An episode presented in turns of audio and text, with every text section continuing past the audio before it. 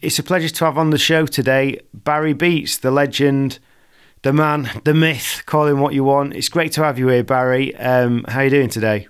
Great to be here. Yeah, pretty good, pretty good. Excellent. So yeah, we were going to get you on with um, on the last episode, but unfortunately we couldn't. So it's it really appreciate you finding the time to do it today.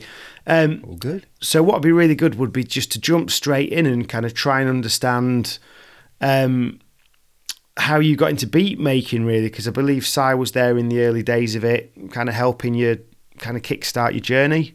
Yeah, well, I mean, uh, he'd been into it for years and years, and I've sort of always just been in the background a little bit, sort of, you know, shadowing him, in a sense, kind of see him almost like as uh, my beat making spirit animal sort of thing. Nice. So, uh, yeah, so uh, yeah, very, very much inspired and similar tastes. Almost, I would say, identical.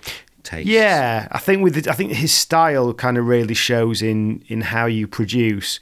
Did it take a lot to pick up the beat making? Uh, well, I mean, I'm not. The thing is, even though I'm kind of on YouTube sharing my knowledge and, uh, you know, teaching production techniques and stuff, I'm actually pretty hopeless at technology. You know, wow. I'm one of those people, I, I know exactly what I want to be able to do, but don't really bother myself with all the other bells and whistles, if you know what mm. I mean. Hmm. It's like, you know, with sample based production, I mean, the long and short of it is all it really comes down to is uh, start points, you know, chopping sample start points, you know, and, and end points, and just, you know, it's not like maybe uh, uh, dance music or techno music where a lot of sophisticated synthesizer modulating and mm. arpeggiating and all that kind of business. It's kind of just chopping samples up, but you, obviously the scope there to be as creative as you want is there and you know and obviously i'm taking it an extra step with layering Moog keyboards and you know i'm obviously into the virtual instruments now and and just you know mega chopping shall we say so i'll ch- chop something I'll, I'll fill like two i've got two 88 key keyboards just so i can load both 88 keys up with with samples um, so yeah, I probably take it a bit to the extreme, but yeah, I mean, I guess I just took to it naturally. Um, thing is with production, it is a lot of it is just it's kind of your ear. I've always said the main thing is training your ear and just having a mm. love for music. Uh, I've always had that love for music, and um, yeah, I think when you're starting off making beats, you know, you might have the the best taste in music, you might have a great record collection, and you you might know the stuff to sample. But if you're struggling with the technical side of it, then it's always going to that's going to kind of interfere with the uh, the the quick inspirational sort of yeah. aspect you know you you need to get those ideas out really quickly so uh, learning a bit of equipment and finding some a workflow that works for you is is vital and i guess that's why a lot of people you know you still see people now working on you know bits of kit from the, the 80s and 90s sp1200s mm. and mpcs uh, i guess it's because it's like it's they're not getting their minds not getting blown with like you know hundreds of different plugins and sort of you know a screen full of stuff. It's just like whatever works for you i find. That's that's been my thing. Yeah um, that's that's really interesting because it's kind of the power of limitation isn't it?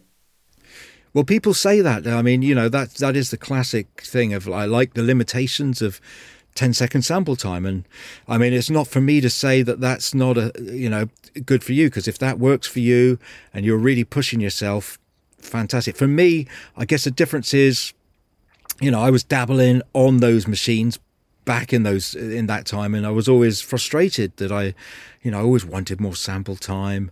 And i just think of the stuff you can do now I wouldn't have even dreamt that you could do the uh, the incredible stuff you can do now. I mean, you know, most people have on their computer the sort of technology that would have been in a multi multi million pound studio in the 1980s. It's nuts. Yeah, um, Si mentioned a similar thing with with regards to DJ technology in the last episode. Yeah, yeah. It, it is a really good point.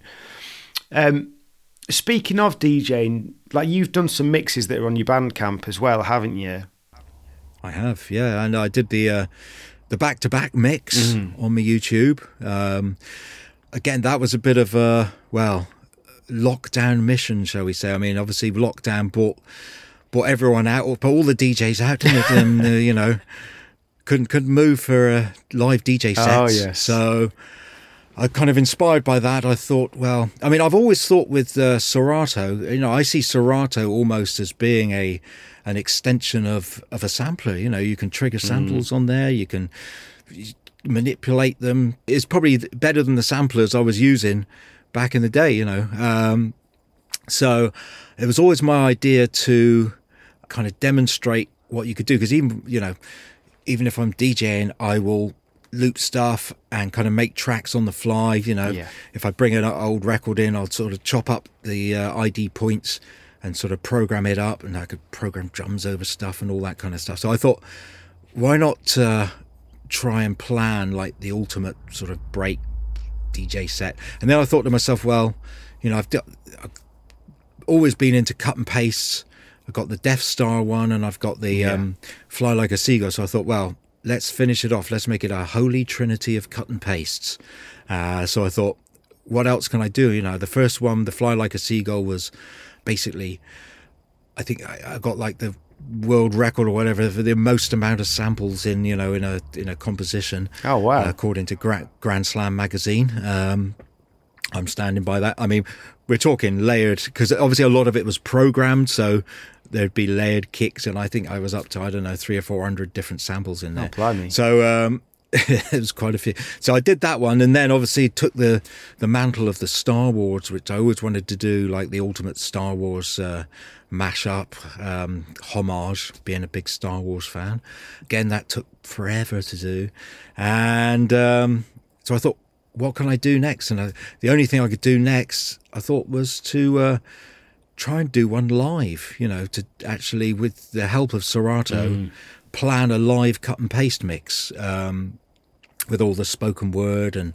just a, a mashup of breaks and beats and bits and ideas. So the planning that went into it, you don't even want to know. It was, uh, yeah. Uh, I mean, put it this way: lockdown was almost over by the time I've pulled it off. So yeah. missed the boat a little bit, um, but uh, I'm glad I did it. It was a lot of effort. I don't know if I could have been more productive doing other things, but um, I've kind of got it out of my system now. So to go through the the different processes, I mean, process number one, dig through, find a load of crazy records that had to be so obscure they weren't going to get flagged by the old uh, you know, Yeah. YouTube content ID. So my first mission was to uh, source a load of samples, upload them to do sort of you know 30 seconds of each, upload it onto my YouTube, and see which ones got flagged. Yeah, and, and and this is this is something I've read about, and this is this is a good bit of information for DJs that Mm-hmm. are wanting to mi- put a mix on YouTube, isn't it? That's kind of your Yes. benchmark way to check if they'll get flagged. Yeah, there was a link that I got sent to, like a, a, a site that proposedly would tell you whether it was on the lists, um, but a few of those that got flagged weren't on that list, so it's, it's not hundred percent. I didn't want to risk, I didn't want to risk doing this whole mix, and then suddenly it got flagged and a bit got cut out or Yeah. couldn't monetize it or whatever. So, yeah, so I was very careful from the outset to make sure that everything was flying under the radar, and it- not not even so much a. Uh, uh, sort of uh, consideration of getting stuff pulled um, or getting a flag or anything. It was also I just wanted the most obscure stuff that no one that wasn't even on YouTube. You know, so a lot of that stuff isn't on YouTube. Uh, so yeah, I dug pretty deep in the crates. Um, so I did that first of all. So then I had a list, maybe eighty records or so, and the only way I was going to pull it off live was to get them to be on a grid at least to get them in time. Yeah. So then I had to literally, you're talking like 70 or 80 songs, I had to warp in time. Wow. And uh, yeah. so uh, yeah, so that way, you know, you can loop little bits because, you know, this is before I'd even planned any of the mix. I had some ideas of things I wanted to try out and things I thought might go together well. But um, I thought there's no way I can even start, you know, experimenting and planning this mix out if, you know, things are not going to be able to loop properly or they're going to, you know, if I'm going to pull this off in one shot, you know, I can't be sort of feathering the uh, pitch or anything Yeah. like that. Um, so, uh, so yeah, that was the next step. And it was actually it was really good because it, it taught me some really good techniques for warping. Um, I was always pretty good with warping. For anyone who's not aware or not familiar with warping, it's um, the Ableton sort of uh, pitch and time manipulating um, tool. So it, it enables you to put little markers and squeeze, extract, and basically get music on a grid or just move bits of it's, it's, like elastic audio. It was called in Pro Tools, but it's, mm. it's basically it makes your audio elastic. You can stretch it and make it fit um, whatever you want, really. Uh, so yeah, I did that, um, and I kind of learned. And, and, again, I got a little bit anal on some of it because there's different algorithms. Yeah, different. Uh, what are they called? Uh, yeah, sort of this complex, complex pro mm. beat melody. So I wouldn't just choose the best one. I'd like uh, record off maybe three or four complex pro being maybe the best one, but whenever there was a bit of flam in or a bit of something else, I'd drop in another bit. So I, I was comping. Wow. So, so because I really wanted the quality to be good, I didn't want it to sound. Because bearing in mind, even though uh, Serato's pretty good when it comes to pitching stuff out and up and down, you're still getting a little bit of artifact from time stretching. So I didn't want to add the warping of Ableton and the Serato uh, pitching. I didn't want to you know, yeah, I didn't want anything sounding too phasey or flammy. So. I mean, this is the this is the kind of the the DJing equivalent of when we were talking to Si. He was talking about how he'd spend like a day just working on one snare drum. So I think you must have this kind of like obsessive detail that runs in the family or something. Yeah, definitely some kind of spectrum. You know, I think we're on maybe on the beat spectrum. You know? he said something similar I don't know. to that. Yeah, so um, one thing I'm quite good at, and I find is I do tend to. I'll try and do the things methodically. Yeah. I won't just jump to the fun bits, if you know what I mean. Same with beat making. You know, it's about you. Uh, it's kind of like DIY. You know, you've got to do the groundwork first, and mm. uh, yeah, it might be a bit more boring, but um, when you do it, you're building on solid foundations. You know what yeah. I mean? So. Um, yeah, that's basically was was the planning. So once I had all those sort of eighty odd tracks in my folder, then the fun began. You know, then it literally was just like you know putting this set together, and uh, I mean, I started off again. I started off just with the musical elements, more or less, just getting the music flow. I mean, obviously, if you haven't seen the video, I'll try and explain the video, shall I? Because people are probably wondering what the hell I'm on about. Yeah, we'll we'll put some links in the show notes as well. Cool, cool. So what I tried to do, I'm all about concepts, and first of all, when I was thinking I'd love to do a live cut and paste, but then for it to be intricate and interesting enough, I don't know if I could do it all one time. You know what I mean? It would just be like a DJ mix. So I thought, what I really need is I need I need to clone myself. I need to somehow lay the musical elements down. And as with all good cut and pastes, a lot of it is your vocal bits and your scratches mm. and your acapellas and all, all, your sound effects, all that kind of stuff that you stick over the top. So that's when I thought, well, let's try and do it as a back to back with myself. So um, yeah, so the first stage, obviously, I had to do the musical bed. Um, so I had to basically create this this whole uh, journey. Journey. I hate that word, but it was a journey, and um, once that was done, so I hadn't even at this point planned any of the uh, the vocal bits. There was a couple of vocal bits I think I put in and sound effects only just so I could do the effective links between the tracks. But on the whole, I was just concerned with creating the music bed, which a lot of it was looping, chopping stuff up, reprogramming, uh, doing all that kind of uh, wizardry stuff. Then when that was pretty much in the in the bag, and I, I'd get weeks of rehearsing it because. Uh, then I was like, am, am I ever going to pull this off? And um, you know, I was getting there, but it's a lot of little notes and little notations on my Serato of what I had to do because there was a lot of sort of pitch shit pitch movements. I mean, it took me back to the days of like you know the old battle mixing, and but uh, yeah. you know, obviously, uh, with with the aid of this te- incredible technology. So yeah, did that. Then I had to record it. So, and of course, I had to do it at night time, so everyone was uh, tucked up in bed, and I think I was up to about four o'clock in the morning, to be honest. Um, and eventually nailed it. And I mean, I think you see like the look of uh, you know elation mm. when I actually nail finish finish the mix. Even even down to I had to rehearse sort of like a a little hello and uh at the end. Uh, so there is even a, like a few little actions, you know, for to make it it work. So then I had that to work with. Um, so I had the audio of that because again, you know, I wanted the audio to be nice, so I was taking a direct uh, line out of the mixers and recording that, uh, so it was like a good quality mixer. So then I had the video footage and the, the the good quality audio, direct out audio, and then it was another I don't know, few months working out all the scratches and the, the sp- sound effects and spoken word bits, um, and all the extra bells and whistles that I think was the left hand screen. So, uh, so then I had to obviously I would be playing it out. I can't quite remember how I did it, but I had it playing on the loudspeakers. I think the main mix, and I had the direct out of the mixer recording into another channel with all the bits that I was doing, the extra bits. And again, probably three or four o'clock in the morning till I nailed it. And uh, you know, as you can see, it's all one long, you know, no edits. Uh, That's a lot of work to go into one mix. I know. To be honest, I was hoping it would go like stratospherically viral after all Yeah. that. And it's done well and it's got a lot of props. And to be honest, it, it satisfies my itch. But um, yeah, a bit like the Star Wars. Is it some of the things that I, I knock out quite quick will do really well, and some of the things that have taken a lot more effort don't don't kind of get the reception. But they're there. You know, it's all part of.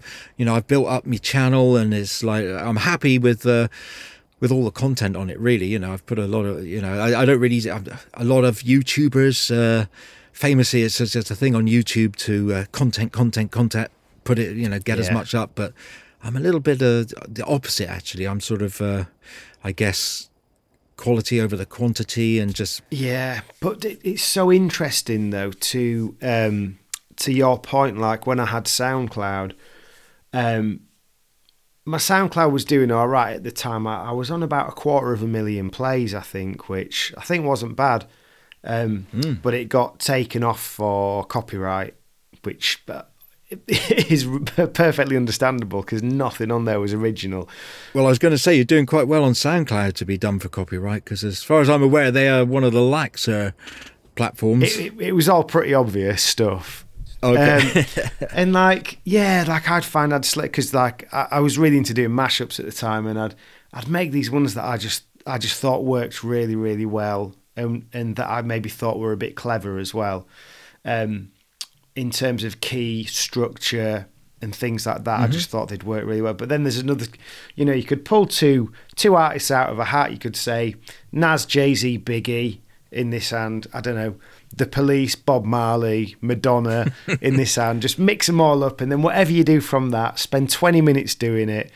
It wouldn't have to all like come in on the one or anything. It could sound like shit, and you'd probably still get more listens to that. And it's just like, oh, what's the point? So it can be really disheartening. Do you think is that because of the caliber of the artist, or uh, you think people are just searching those I, artists? I or- think it's the concept and the familiarity Okay. with things like that. Yeah, yeah. People want to hear Justin Timberlake and Metallica or Mm-hmm. whatever it is. You know, you can you could just uh, stick them on a dartboard or whatever. You know, um, yeah. So it's it is funny like that. So which are your rhythm roulettes your biggest? I mean, because I know with your recent rhythm roulette that went crazy. That was kind of seventeen thousand views overnight or something, wasn't it? It was. It, yeah, it was very fast. It took off really quickly. But that's Um, with having a trailer to it and stuff as well, wasn't it? You you know, there's there's a lot. I built it up. Yeah, built it up quite. As I said, it's that's the thing. It's all very well uh, working on a video, but then you're like, oh, now I've got to do all the promo. Yeah. And, uh, you know, I'm not. I'm not particularly good at sort of uh, bigging myself up, sort of thing. So, uh, uh, but it's got to be done. You know, it's. Uh, so teasers and all that all that stuff. It's great now that you you know you can do YouTube premieres, which are good. You know they they bring people in. I think. I mean, I do a lot of sort of uh, watching other YouTubers talking about how to hack the algorithms and all that. So I, I try to sort of, you know, take on a bit of that, take that on board. And I think it's, I mean, the thing at the moment now, it seems to be, it's less about subscribers, numbers. It's just literally about engagement and how long you can keep people right. on watching. And, you know, if you can do longer form videos and they stay on board, then your stuff goes right up to the top, you know. Right. So I think I kind of do all right in that because, as I said, I, I try and you know I'll, I'll, spend time editing the videos to make them as punchy and uh, yeah, and I try and make them as short as possible, but not always possible depending on what I'm trying to uh, communicate. But still waiting for the you know the big one. But I, I guess with the original Rhythm Roulette, I mean that's definitely obviously the best performing one that I've got by yeah. far. But then that's been up for years. But then that's slowly. That one's always. It's like if you were to plot a timeline, that's just sort of slowly keeps on mm. going, and I get, you know, I get four or five comments a week from that one. Um, have you got just on Rhythm Roulette? Have you got any particular favourites? Good question. Good question. I like Erick Sermon's. His was good. Mm. It, not wasn't that rated, but I like what he did because he he did flip something that was pretty dodgy, if I remember rightly. I don't think I've seen his. That's a good one. Uh, oh man, there is. Oh, there's a couple of absolute bangers. I'm trying to remember them. The Just Blaze one was pretty good. I'm a huge Just yeah. Blaze fan. Um, yeah, yeah, that that one's really because he's like what I think's cool with that one as well. Apologies, listeners, we're getting kind of pretty down a hole here, but there's basically there's an amazing beat making video series called Rhythm Roulette on YouTube where people will find three random records in a shop and then go and try and make the best beat they can out of one, two, or all of them um, in their own way. But yeah, so when Just Blaze does his, he's got kind of I don't know, probably like a group of college kids behind him watching, hasn't he? And, and yeah, he did it like live. So yeah, I think that's really really cool. But he's he's a really interesting guy, but oh, really oh, knows his engineering as well, doesn't he? Yeah, I mean, I think for me, you know, for a noughties onward producer, he's probably done some of my favourite beats. You know, um, yeah, he's he's very very impressive uh, producer. I'm just really trying to remember the one.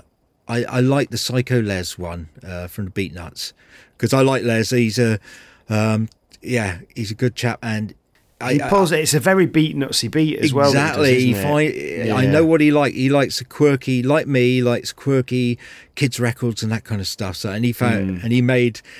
Yeah, somehow he found something that was totally his sound, yeah, and it was yeah, just made me smile. Uh, he wasn't the most sophisticated one, but uh, but beats don't need to be. They don't need to be. No, no. Um, and let's face it, you don't have much choice uh, if you're on the rhythm roulette. yeah, often don't have much to play with.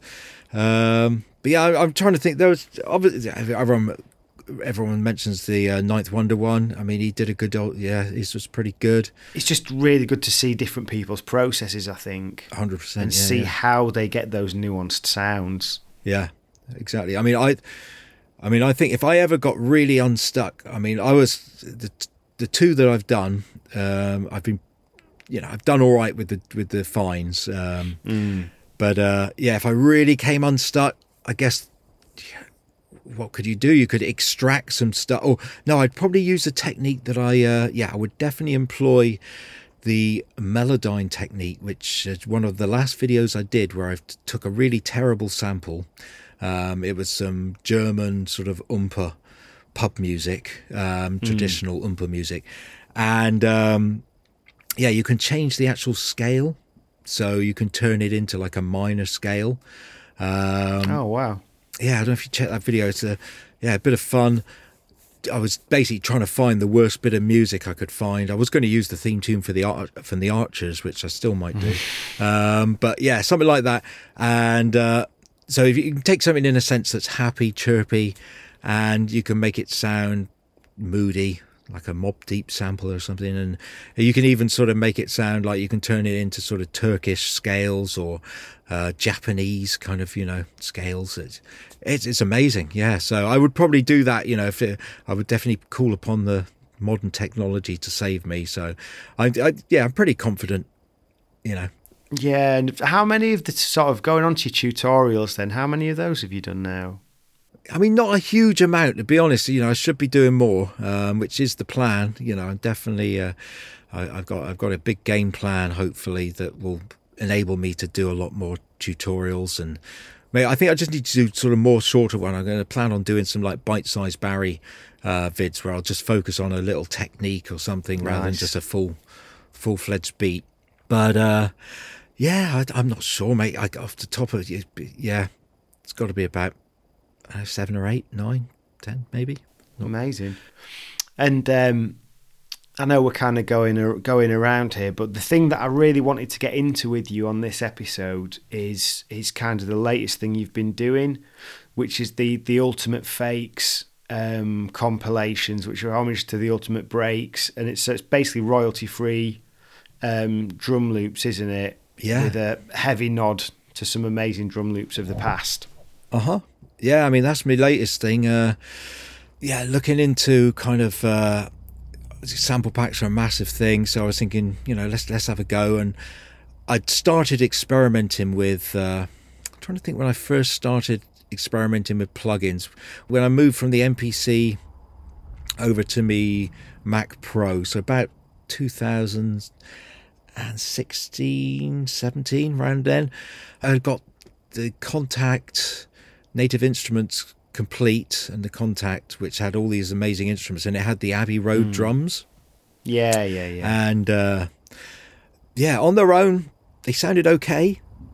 But uh, as soon as you start adding lots of different saturation and started grinding getting them sounding really grimy they were actually sounding like old breaks. And i was like wow you know this was incredible you know uh, after all these years of digging for these breaks and paying probably above the odds for you know four bars mm. of drums off a record which again all you can really do is chop those four bars up and you're stuck with what you got it's like no i can actually uh, i can travel back in time now and i'm uh, you know put myself in a dusty detroit uh, recording studio circa 1972 and come up with my own breaks so yeah I started experimenting with that as well as other keyboard instruments and was getting some good results. I mean, a lot of it is kind of, I'd say it's 80% the instruments and then 20% the processing. So it's a combination yeah. of uh, processing. And uh, I guess around this time, the last sort of 15, 20 odd years, people have started making records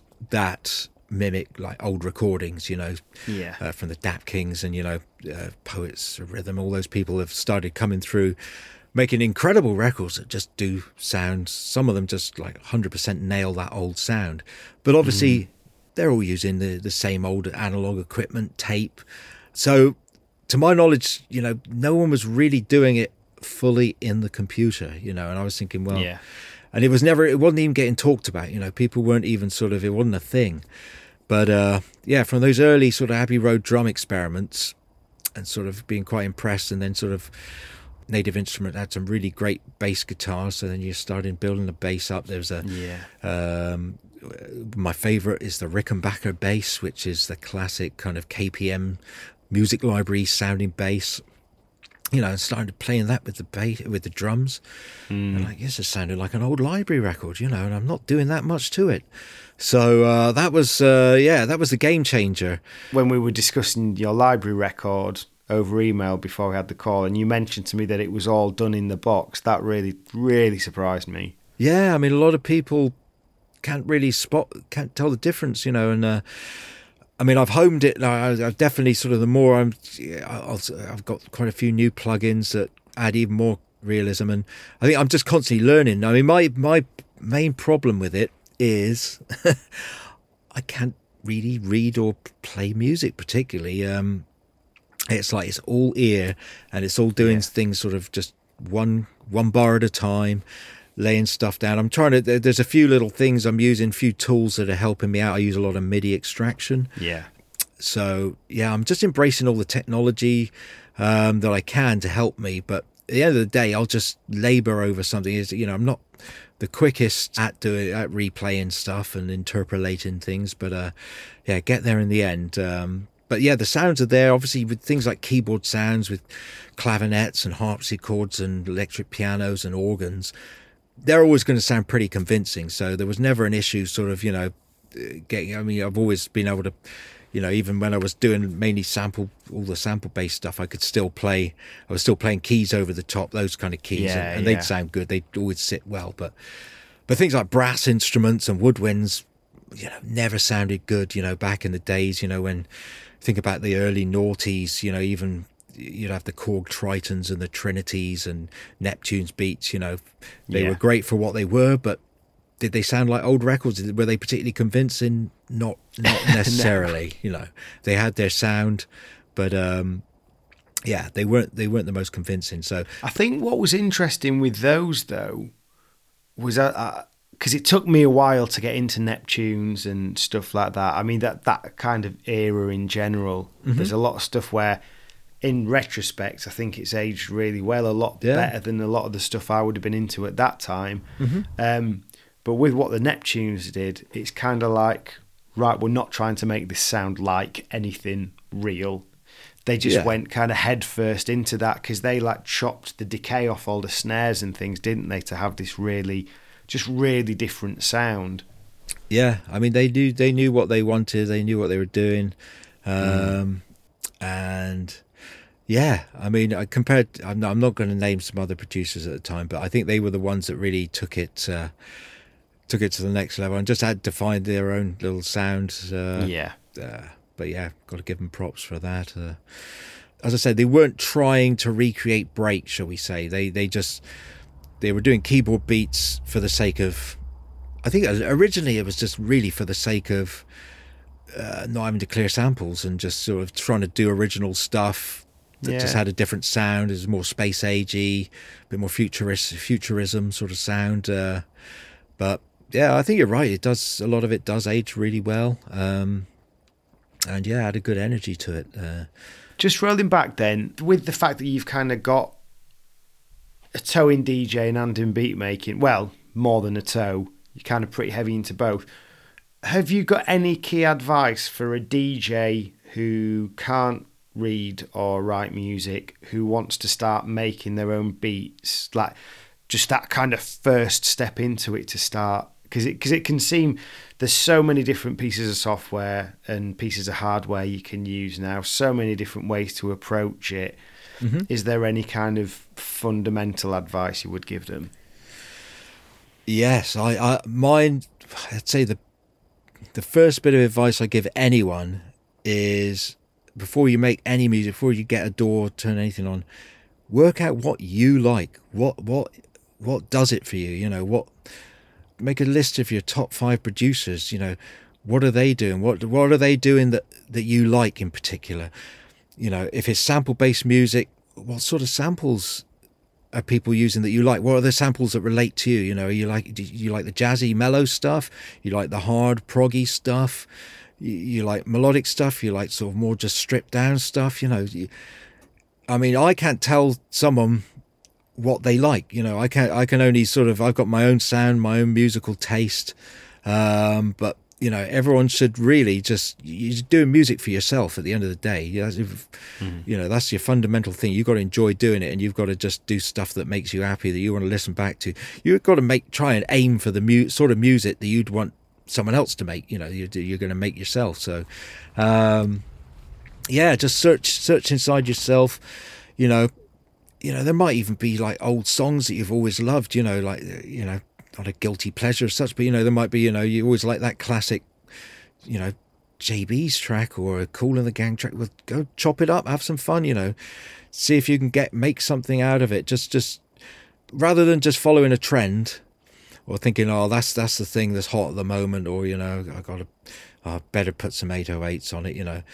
If that's not your thing, don't don't do it. Just do do mm. you know I think famously that's what most people that have broken through and made a big music career they always say like you know the, the thing that really uh, did well is the thing that I just sort of did what I wanted to do, you know, and what the thing I yeah. wasn't expecting to, to, necessarily blow up. So uh, I suppose that's the thing you're going to have more energy to maintain doing as well, aren't you? If it's the thing that you're just really into. Well, yeah. If you think about it, especially when you're learning, it's not going to be a quick. It's not like you're going to be able to bash a beat out in five minutes, unless of course you're mm. just using sample packs or so you know pre-made loops. Which again, if if if you enjoy doing that, and if you again if you're doing that, there's nothing wrong with it, but spend some time trying to search for those samples that really are like you know, I call them the scrunch face samples, the ones that really hit you, you know, and uh, mm. emotionally sort of connect with you. So,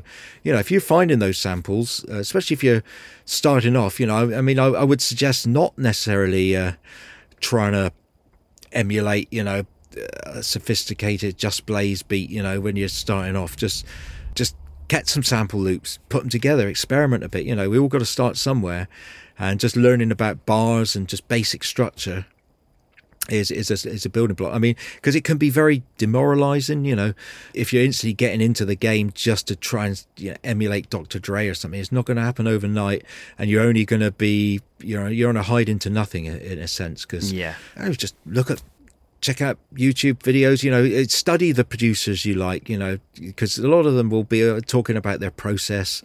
Just just Yeah. really embrace it and uh, yeah, be eager to learn learn the technology. And again, with technology, you can pretty much most things you can learn on YouTube. There'll be a tutorial somewhere.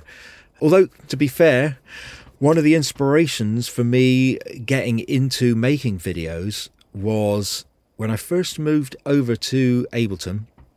A very good friend, Shadow Key, he he was on it for years, and uh, yeah, he got me into the basics of it.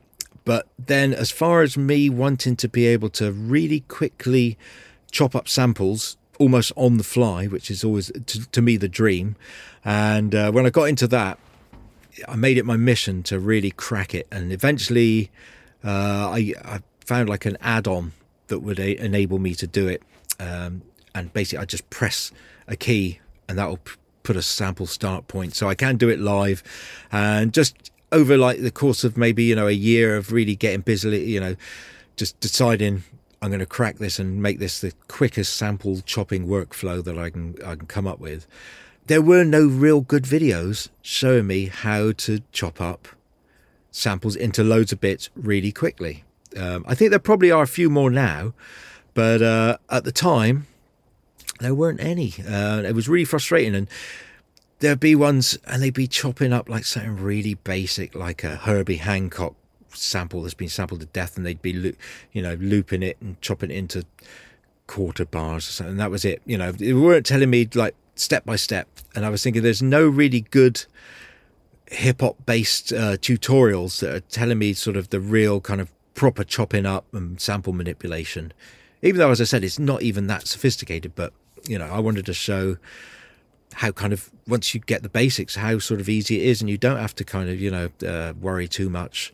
So yeah, that kind of inspired me. I thought, well, once I've cracked it, I'll try and share it. And funny enough, even though I did other videos where I kind of talked about different techniques, only like a year or so ago, um, I did one. I did one at work, which is on there. So if you search Ableton sample chopping, you'll find one of me a little way down.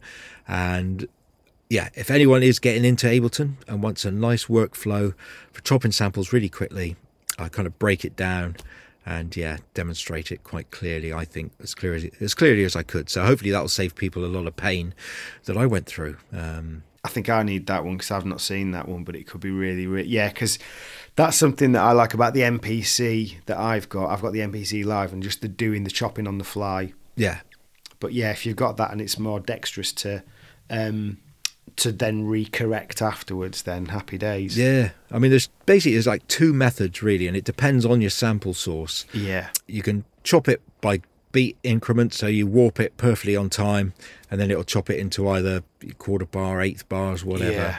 equal in, in in increments which is quite a good way of chopping or if for instance your sample is maybe more some sort of less rhythmic lots of little sounds and stuff and you just want to get all those little sounds then yeah the doing it on the fly pressing the key down every time you want to put in a slice point like yeah, because. I do the clicking the markers and it is a, a laborious task.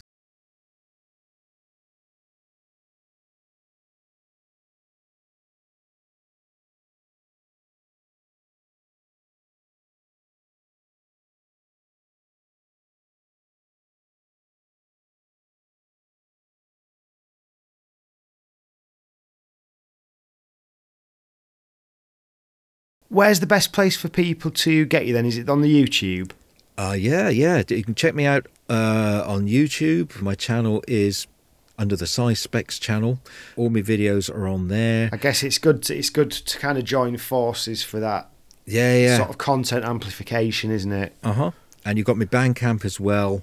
Barry Beats, aka Si Spex. So Yeah, no idea what AKA stands for, but it sounds good.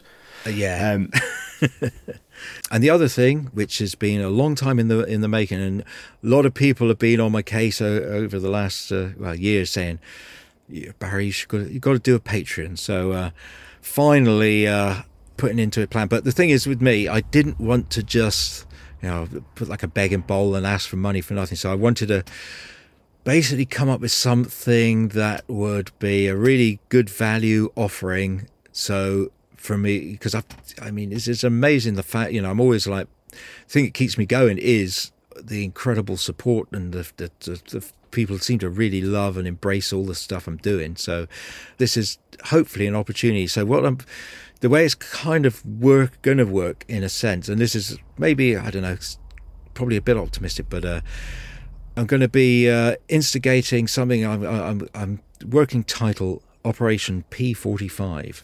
The main aim is to become self-sufficient, to uh, you know do it full time, which is going to be my dream. Because all I want to be able to do really is fulfill my potential as a music making producer, sharing my knowledge, putting my beats out there, and being as creative as possible. But uh, as everyone knows, you know, time is limited. I've got a lot of responsibilities, and one of the main ones is me nine to five.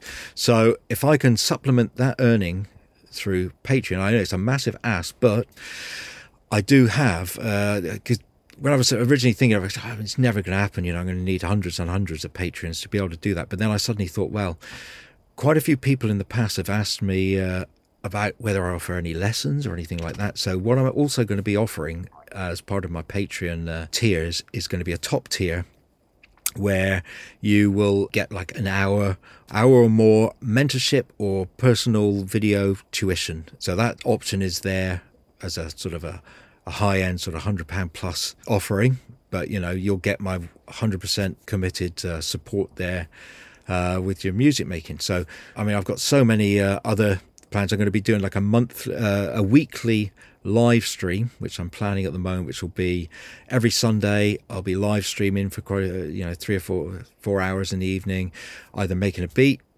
playing through old records, having friends around, playing, just basically hanging out with me in the studio, having fun.